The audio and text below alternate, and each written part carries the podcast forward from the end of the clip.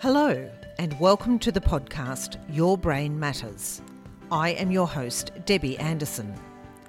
This podcast is designed to help you, your care team, and family understand brain function. Neuropsychologists test cognitive abilities to understand how people are affected by brain injury, developmental, or neurological disorders.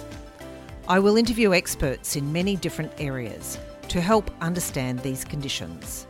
So, welcome. I'm happy that you've joined me. Let's learn more about brain matters.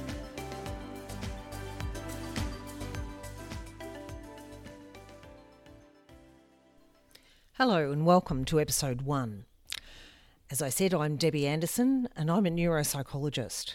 Gosh, that sounds like a bit of a confession, doesn't it? But most people, when I tell them that, don't really know what I do. So today I'm going to talk about what a neuropsychologist is and why they could even matter to you. Now, the word itself is a bit of a t- tongue twister, and most people feel if they could spell it correctly, they deserved a, w- a gold star. And I remember early in my career having to spell it out lots of uh, administrative situations like banks and so on when they asked what my occupation was. So there's two parts to the word neuropsychologist, and both of them are important. I'll talk about the second part, part first. We're, we're psychologists, not medical doctors. And that's an important distinction.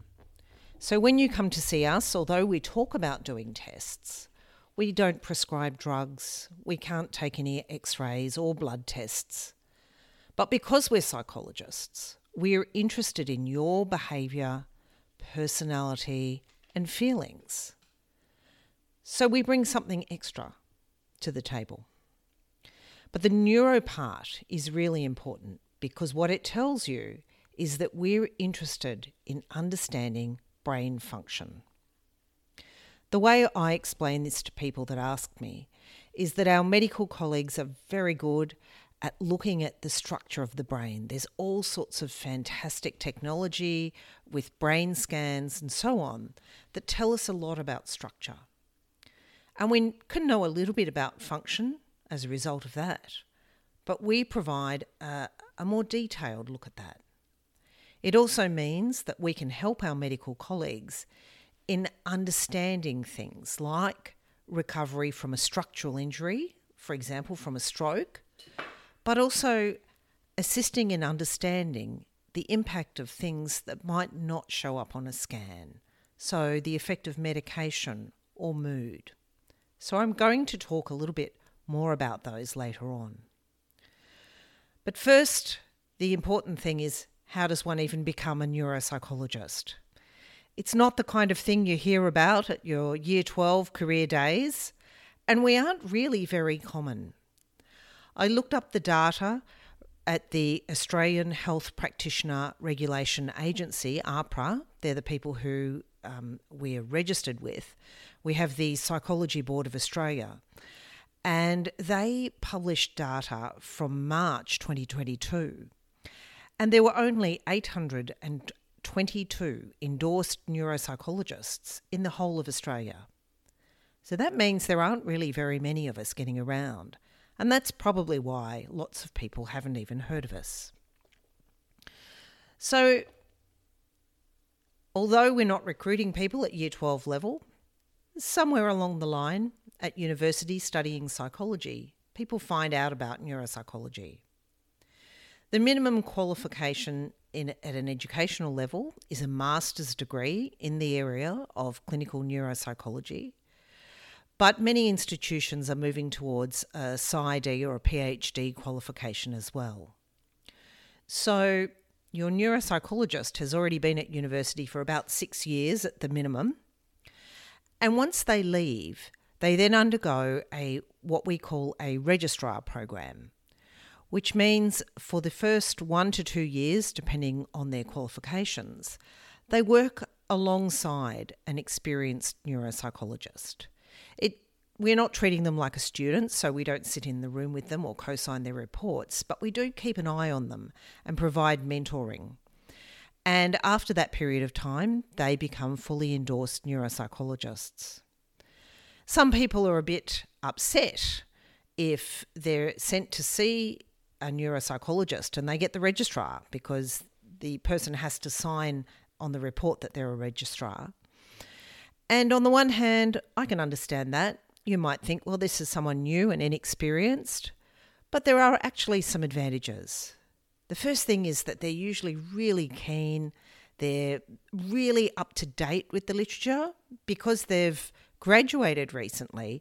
They've read all the important information and been to lots of lectures. And the other advantage is that they've got a, an experienced neuropsychologist checking in on them. So you're sort of getting two for one. So it's not always a bad thing. You probably heard me mention before the word endorsement. What does that mean? So in Australia, we have rules that are um, legally enforceable about who's allowed to call themselves what. So if somebody wants to use the name neuropsychologist, they have to have endorsement with AHPRA in the area. What that means is that they have qualifications and experience to be a neuropsychologist. And more importantly, in order to maintain the endorsement, we are required to undergo regular professional development, including peer supervision. So, just like many other professions, we can't just rest on our laurels once we've finished university. We have to make sure that we're up to date. And sometimes people say, well, there aren't all that many neuropsychologists around. Should I see someone who's not an endorsed neuropsychologist? And of course, that's up to you. But unfortunately, you're not guaranteed that that person will have specialist training and supervision, nor are they obliged to keep up to date. They may be, but we don't know. And of course, then you might say, well, why is the training and the keeping up to date important?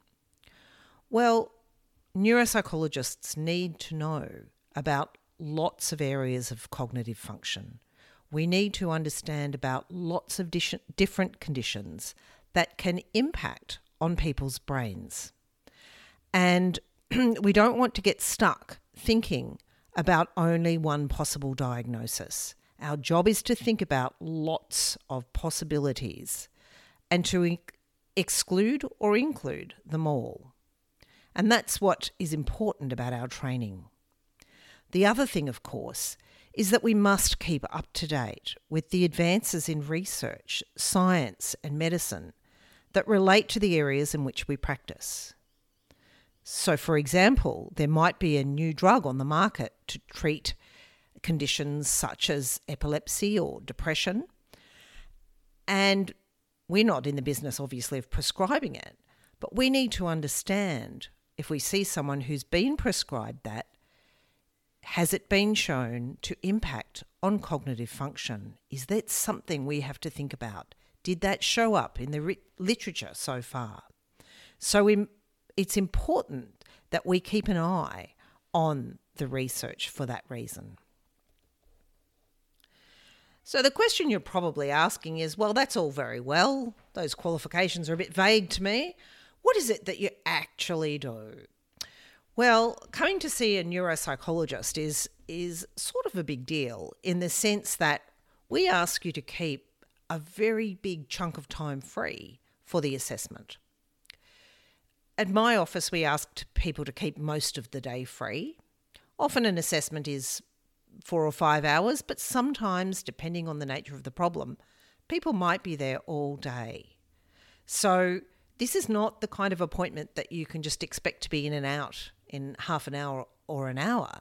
This is something that quite a bit of time is uh, dedicated to. I should say, however, that uh, I primarily deal with adults, and I do know that in the uh, g- groups of neuropsychologists that assess children, they often have shorter assessment times, so they might have multiple sessions. Anyway, what do we actually do? For the first thing is that we don't forget that we're psychologists. We want to interview both the person who has come to us with some kind of a question, as well as someone else who knows them. So we like to interview, ideally, a family member. Depending on the age of the person, that might be a spouse or a parent or even a child. And it's very important because the nature of some brain conditions is that it stops the person from being able to fully understand or see the changes that have occurred. So, getting this from an alternative perspective is really important. It can also help us to understand the practicalities. How is this person affected in everyday life? Are they forgetful?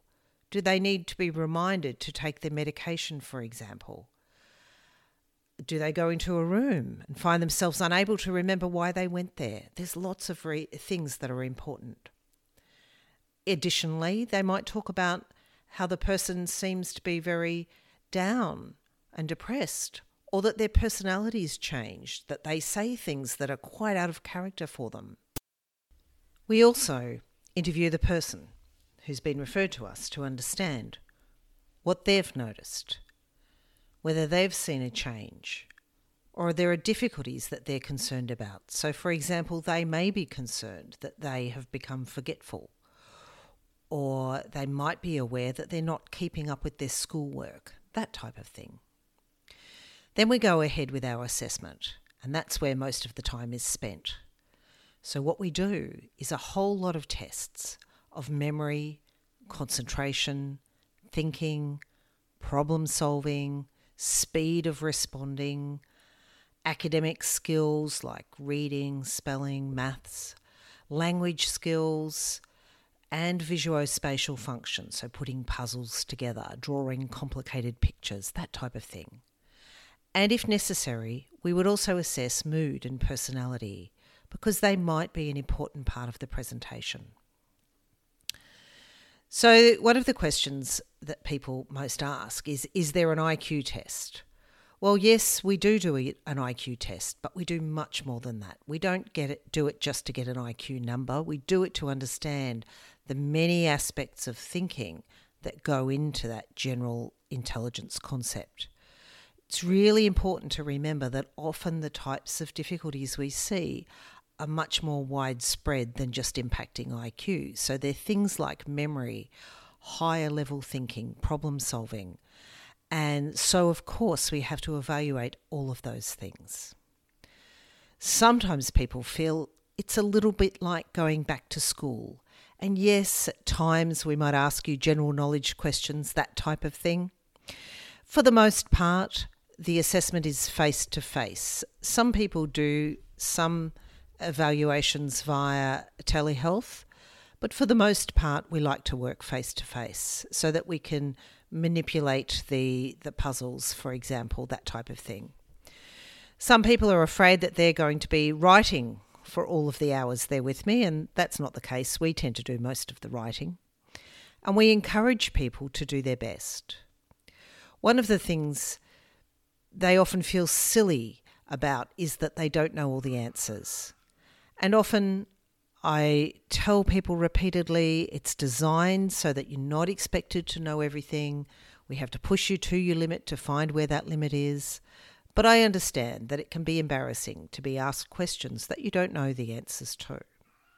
So we, we encourage people to maintain a positive attitude. Some of the tests are timed, so that means we work against the clock. So we have to fill something in like a code as quickly as we can, or put a puzzle together as quickly as we can. And some of them are more practical, like remembering words or pictures. Overall, as I said earlier, it can take several hours. Now, of course, we don't expect people to work without a break. Most neuropsychologists schedule in a break at an appropriate time, and I certainly encourage people to go outside to get some fresh air and stretch their legs in that break. But the duration of the assessment depends on a lot of things, such as the age of the person and the type of problem. When we get to the end of the day, that might finish things up for you, but not for us. We take the tests and do a lot more work with them. So, what the neuropsychologist does that is very important is that we score the PET tests and we compare them, those results, to other people of the same age. So if our question is, this person feels like they're a little bit more forgetful than they used to be, we it is very important that we compare how they go on their tests to other people their age because perhaps people of the same age are also a little bit forgetful. So that's part of the important contribution that neuropsychology makes. So doing that has to be quite precise, and it's where we find out that although when the person was doing their tests, they might have been embarrassed about not remembering a long list of words, but it may also turn out that many other people of the same age can't either. And we only can do that. The only way that we can do that is by comparing their results to the normative data. So, what's this normative data? Well, what that is, is information about how thousands of other people performed on that very test. So, obviously, I'm not out there collecting thousands of data points. That's something that our researchers do, either when they're developing a test or uh, when they're doing uh, research work. So, it, but it is important though because that le- adds to the scientific value and the objectivity of what we do. We don't just say, I think you've got a bad memory because I saw it. We say, compared to other people of your age, your memory is impaired or not impaired or average. We then analyze the information that we have and correlate the pattern of performance with what we know from the research literature about the condition. So, is the person presenting with the type of memory problems that we expect following this type of head injury? Or do we think there is something else going on? So, the other important thing is that we then write all of that into a report. That report's something that is important because over time, this information is crucial in understanding a condition, whether it's improved over time, as, as can happen after a head injury, things get better, or it might deteriorate over time in the case of uh, a dementing, uh, an early dementia, for example. So we write the report. Uh, ideally, we send a copy to the person who sent them to us, so their referring doctor or specialist. Some neuropsychologists will see you for feedback if you're the person that we did the report about. So, your neuropsychologist will explain what's going on, how you went on the tests, whether that tells us something important about your cognitive function, whether it's the sort of thing we expect given what's happened. So, if you've had a stroke or, or a um, head injury, or for a child, it looks like they've got a learning disorder, for example. And then the neuropsychologist may engage in some type of intervention. So they might help develop some strategies to cope with the difficulties that you've found, but they also might refer you on to somebody else for further treatment. So now that I've convinced you that neuropsychologists are doing something that might be interesting or helpful, of course, the question on your mind is where would I find such a rare person? Well, there are lots of places that uh, you can find neuropsychologists. So here's a few. The first group, of course, are our researchers and academics. So they work at universities, they teach the next generation of neuropsychologists, but they also conduct research. So they help us understand how our tests can um, Uh, uh, understand the difficulties that people experience in certain conditions. They might help develop new tests, that type of thing. So, if you're ever invited to be a part of research, I'd strongly encourage you to to agree because it's a non-invasive way of lo- us understanding lots of important information. The other thing about universities is that they often run clinics. So when people are undergoing their training to become a neuropsychologist, they need to practice their skills. They need to practice administering the tests because it's not easy, and they need to learn. So, if you cannot find neuropsychologists in other places, don't forget to look as to whether your university, local university, has a training program and can offer you an assessment as part of that. The next area that you would predominantly find neuropsychologists is in the public hospital system. So in Australia, we have a wonderful public hospital system that's free. And as part of that, in some places, there are neuropsychologists. Usually, it's in the larger hospitals that have the bigger specialised units.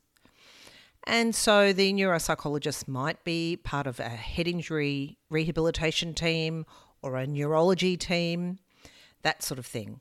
So if you're being treated at a public hospital, it may well be that your specialist is able to refer you to a neuropsychologist if that's necessary.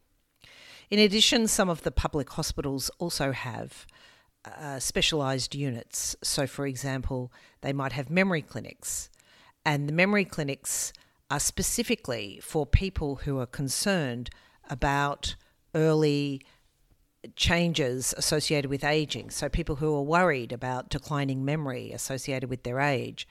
And they provide a lot of very specialised assessment and research. The next area that neuropsychologists work in is private practice. Now, somebody can be referred to a private practice by uh, a variety of sources. So, the first would be their general practitioner, the next would be a medical specialist. So, the types of medical specialists would be neurologists, neurosurgeons, psychiatrists, paediatricians, geriatricians, and so on. So all of them would have specific questions associated with their area. So they would wanting, be wanting to ask things like this person has developed multiple ha, has multiple sclerosis. Do they have any cognitive deficits that will prevent them from continuing working? Or this person's had a traumatic brain injury. Uh, how can we help them improve their memory? All those types of things the other way that somebody may get referred to a neuropsychologist would be through a third party uh, situation. So, an insurer, so a an insurer following a motor vehicle accident, for example, or work cover following a workplace accident, or under the NDIS system. The good news about those types of referrals is that those institutions ordinarily pay for the assessment, and the idea is that the neuropsychological information uh, assists in the treatment of the person. So it's very valuable to for the neuropsychologist to assist answering questions such as whether this person is ready to go back to work, do they need uh, special considerations or conditions if they do go back to work? What are the alternatives? And so on. Again, I emphasise this is not a physical assessment in the way an occupational therapist might assess their suitability for work. The neuropsychologist is primarily thinking about cognitive and psychological factors in their return to work. In addition, there is another area that uh, can lead to referral for a neuropsych assessment, and that's the legal area. in those cases, they are very specialised reports that are prepared for legal settings. Primarily, they are for personal injuries cases, but they also can be used in criminal cases. In some states, when somebody has a motor vehicle accident, they can engage in legal action uh, and uh, seek compensation for the injuries they've sustained. So, the sort of questions that might come up are how have they been affected by their injury? How does that affect their earning capacity? Do they need extra care? That type of thing. For the criminal cases, there's often a question that is something more like Did their brain injury affect their behaviour and therefore their offending? Are they able to benefit from rehabilitation? Do they fully understand what's going on in the legal situation? And can they give their instructions to their solicitor? That type of thing. So, as you can see, there's uh, a lot of different places that you might find a neuropsychologist. The questions are essentially very similar across all of those contexts.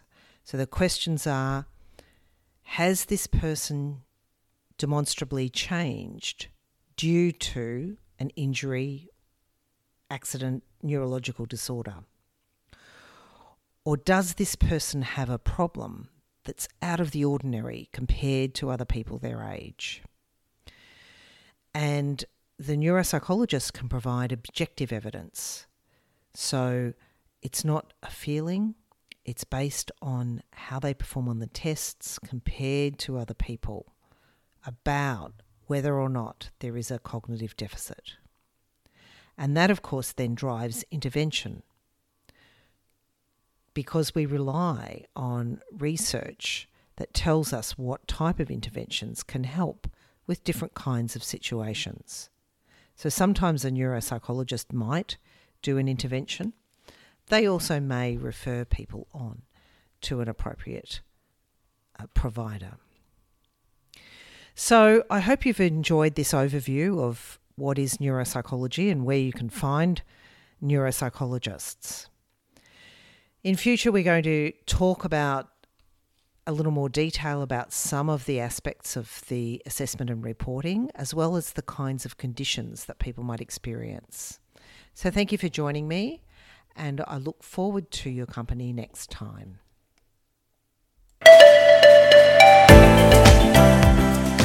Thank you for joining me on the Your Brain Matters podcast. I hope you heard something interesting and relevant today. Don't forget to subscribe in your podcast provider to keep updated with the latest episodes. I look forward to next time. Bye.